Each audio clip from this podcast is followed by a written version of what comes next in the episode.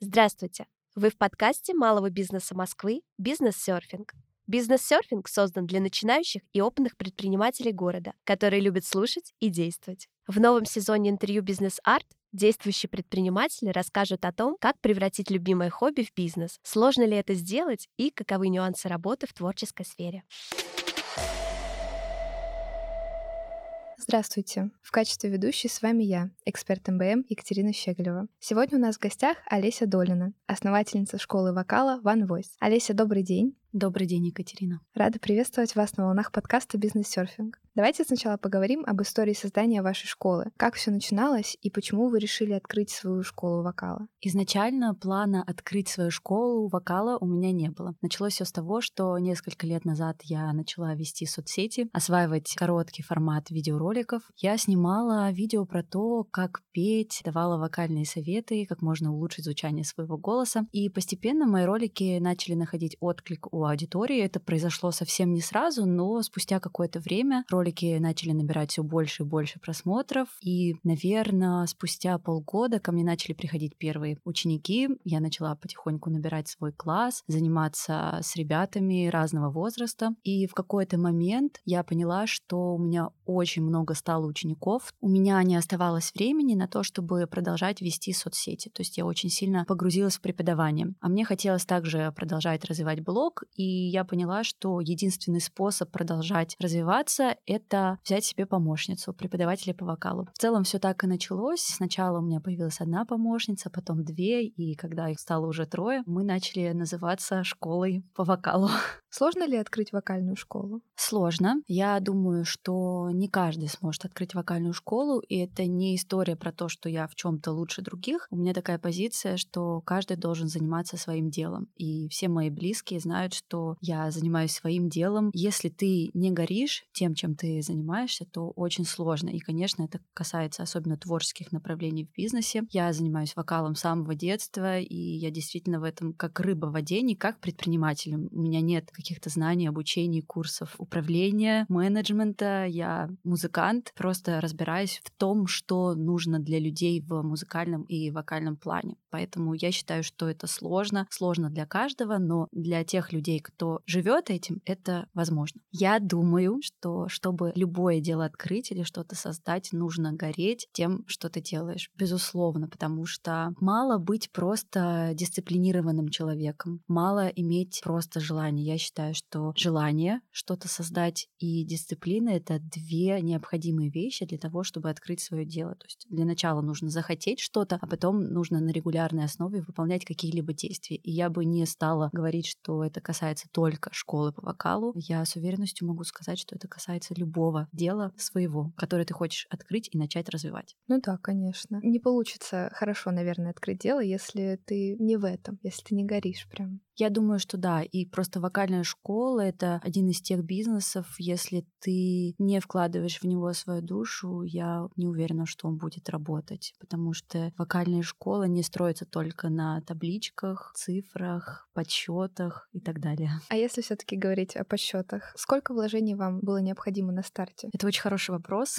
Возможно, я кого-то удивлю, но на самом деле мои вложения на старте измеряются временем. Временем, которое я вложила вложила в изучение соцсетей, в изучение алгоритмов. К сожалению или к счастью, мало быть просто хорошим преподавателем для того, чтобы создать свою школу по вокалу. Если ты хороший преподаватель, то ты хороший преподаватель. И чтобы вырасти во что-то большее, однозначно нужно приобретать и осваивать какие-то новые навыки. Поэтому мои вложения на старте измеряются в основном временем, а это очень большое количество времени. То есть я прям могла с утра до вечера, неделями, месяцами тестировать, создавать новые форматы, форматы, смотреть, как реагируют люди, потому что когда ты находишься внутри, когда ты много что знаешь в вокале, бывает очень сложно понять, что интересно будет другим людям узнать. Поэтому это нужно все тестировать и находить, а на это требуется время. Что касаемо финансовых вложений, вот даже если бы меня сейчас спросили, во что нужно вложить деньги, чтобы открыть школу по вокалу, я бы сказала, что я не знаю, потому что у меня вот такой путь, такой был способ создания школы, и я не знаю, как это сделать по-другому, куда и во что нужно вложить деньги, кому надо заплатить, чтобы это заработало, я не знаю. Ну, конечно, есть финансовые вложения, безусловно, такие вещи, как сайт, где люди могут оставлять заявки на обучение, дизайн школы какой-то хотя бы минимальный, чтобы это выглядело прилично. Все-таки сейчас время интернета, время визуальной особенно концепции, люди цепляются за какую-то картинку. Мгм, то есть это важно. Я думаю, что это не самое важное, но это тоже важно. Вот судя по моему опыту, это также влияет на запись в школу. В вашей школе помимо очных занятий есть также возможность заниматься онлайн. А сильно ли отличаются онлайн-занятия от очных? Насколько они вообще эффективны? Онлайн-занятия эффективны. Они проходят точно так же, как и оффлайн занятия То есть структура урока сохраняется, упражнения сохраняются, распевки, дальше мы разбираем песни. Единственный момент, вот лично для меня, отличие онлайн-формата от оффлайн — это атмосфера. Когда ты приходишь на урок по вокалу, где есть микрофон, где есть колонка, и ты можешь почувствовать себя звездой, мне кажется, это самое главное отличие. То есть многие ученики в нашей школе даже совмещают онлайн и офлайн форматы, потому что в онлайне ты можешь приобрести основные навыки, какую-то теорию особенно хорошо можно разобрать, упражнения поделать. Самое главное, чтобы дома была спокойная атмосфера, тебя никто не отвлекал и была возможность попеть, да, потому что все-таки мы понимаем, что когда мы поем, мы превышаем шумовой режим, и если у тебя дома кто-то живет, кто против этого, будет заниматься действительно очень сложно, потому что тебе внутренне будет некомфортно это делать. Самое важное для онлайн-занятий, чтобы ты дома ощущал себя абсолютно комфортно комфортно, тогда занятия будут приносить результат, потому что вы все равно практикуете с преподавателем необходимые упражнения для повышения твоего скилла вокального. Хочу еще добавить, что сейчас появились платформы, дополнительные сервисы, в которых уже есть встроенное фортепиано, в которых можно менять тональность, ритм, темп, загружать свои упражнения, где улучшенное качество звука, и это тоже помогает сделать онлайн-занятия более эффективными. Поэтому в целом я очень рада, что сейчас наше время уже появляются такие сервисы, мы ими пользуемся.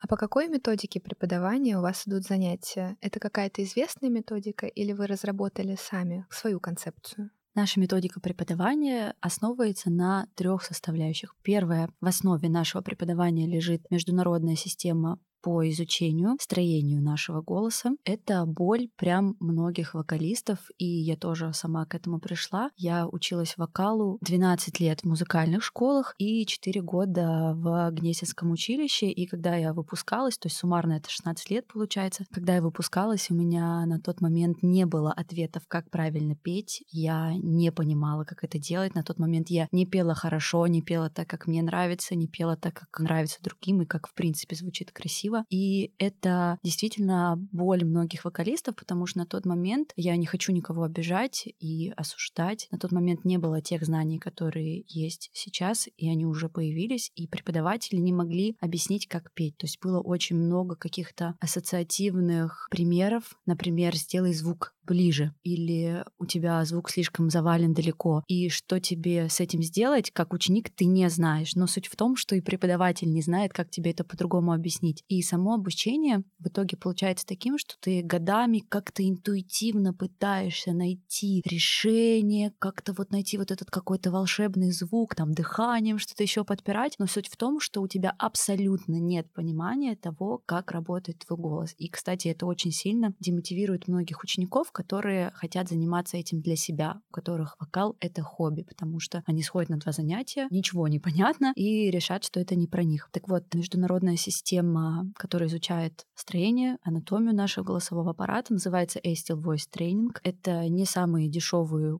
курсы, это дополнительное образование, поэтому мало преподавателей, к сожалению, могут себе этого позволить, но я надеюсь, что уже лет через 10 мы все будем знать о том, что у нас есть гортань, связки, хрящи, язык и все то, что влияет на наш голос. К сожалению, раньше про это не рассказывали. Поэтому, когда я добралась наконец-таки до этой прекрасной методики, я буквально за две недели освоила то, что я не могла освоить годами, просто потому что я сама по себе очень структурный человек, и когда мне четко объяснили, что чтобы сделать сделать звук ближе, тебе нужно поднять гортань, да, там, грубо говоря, чтобы звук не заваливался, тебе нужно расслабить язык. В общем, такие примеры, когда ты понимаешь, что внутри тебя действительно есть органы, которыми ты можешь двигать как-то, и это твои инструменты для получения звука. То есть все становится понятно. У тебя есть практические инструменты, и ты понимаешь, что все зависит только от тебя. Ты можешь тренировать гортань, ты можешь тренировать смыкание. То есть тут получается вопрос твоего желания. Вокал стал доступным, и мне захотелось об этом рассказать другим. Это лежит в основе нашей методики. Следующая составляющая — это то, что я всегда использую простые легкие примеры, потому что человек, который хочет научиться петь песню в караоке, ему вообще не интересно обычно знать про гортань, про хрящи и так далее. Он просто хочет красиво спеть. Поэтому очень здорово использовать простые примеры, которые люди делают в обычной жизни, повседневной, например, посмеяться.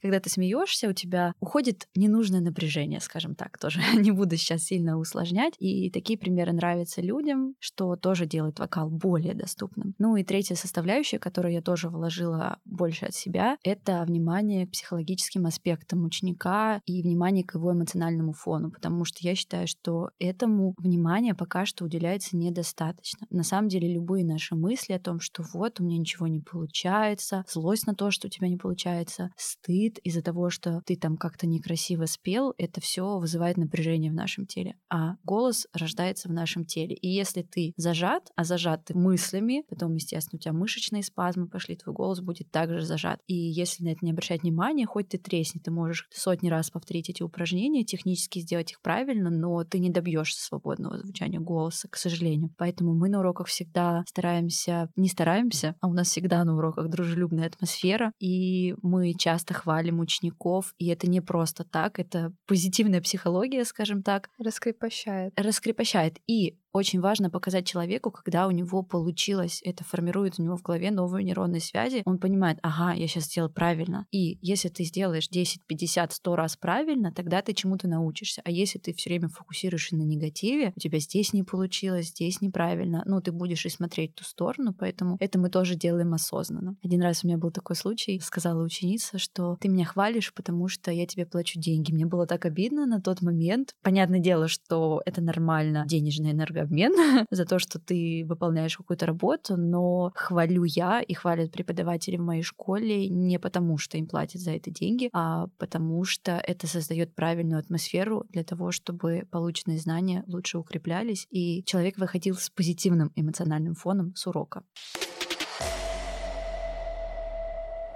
А сколько у вас сейчас действующих преподавателей и как много учеников приходит к вам? Сейчас у нас в школе 6 преподавателей. Учеников приблизительно около 100, с учетом того, что кто-то может уезжать в отпуск, кто-то заболевает, у кого-то какие-то обстоятельства, но потом они возвращаются. То есть нужно понимать, что это нестабильное количество учеников в неделю, потому что это индивидуальные занятия. Мы часто болеем, поэтому занятия отменяются, пропадают. И если вот так вот в общем посчитать, то я думаю, около 100 учеников. А вы сами проводите сейчас уроки? Сейчас провожу, но все меньше и меньше. Почему? Потому что развитие школы тоже требует времени. И, как я и сказала, я все-таки хотела бы развиваться. Преподавание — это преподавание.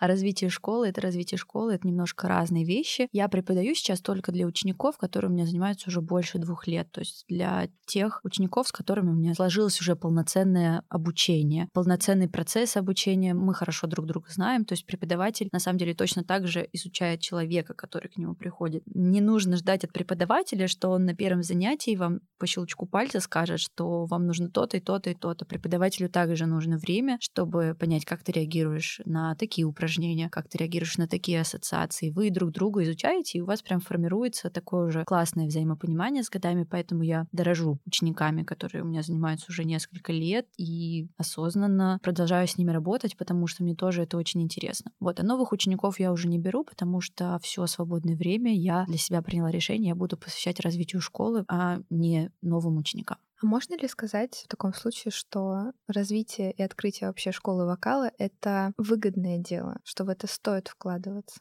Вот морально точно да, особенно если ты это любишь. Ты же получаешь такой заряд эмоций, особенно на каких-то мероприятиях, концертах. Мы проводим концерты живой музыкой, вот у нас недавно был. То есть морально это очень классно. Финансово пока что не знаю, пока что мы развиваемся, это радует. До какого момента мы сможем расти, это время покажет. Я очень структурный человек, и я бы не стала делать что-то в минус. То есть в этом плане я все равно просчитываю, как работать так, чтобы не работать в минус в принципе вообще. Я очень внимательна обязательно. Проводите ли вы какие-то мероприятия в рамках своей школы? Да, проводим. Для учеников мы периодически устраиваем онлайн-мастер-классы, то есть это презентации, посвященные определенной теме вокальной. Также мы проводим квартирники. Я люблю делать тематические квартирники. Вот недавно осенью у нас состоялся квартирник с песнями Меладзе. Это было очень здорово. Мы были в красивом помещении, нам играли музыканты, у нас был кахон. Кахон — это ударный инструмент, и фортепиано. Также у нас был недавно новогодний отчетный классный концерт, там уже собрался целый бенд, у нас был барабанщик, фортепиано, бас, гитара, гитара. Получился прям такой настоящий вечер живой музыки. Мы очень любим выступать именно в таком формате, потому что когда ты используешь электронный минус, во-первых, ты не можешь настолько расслабиться,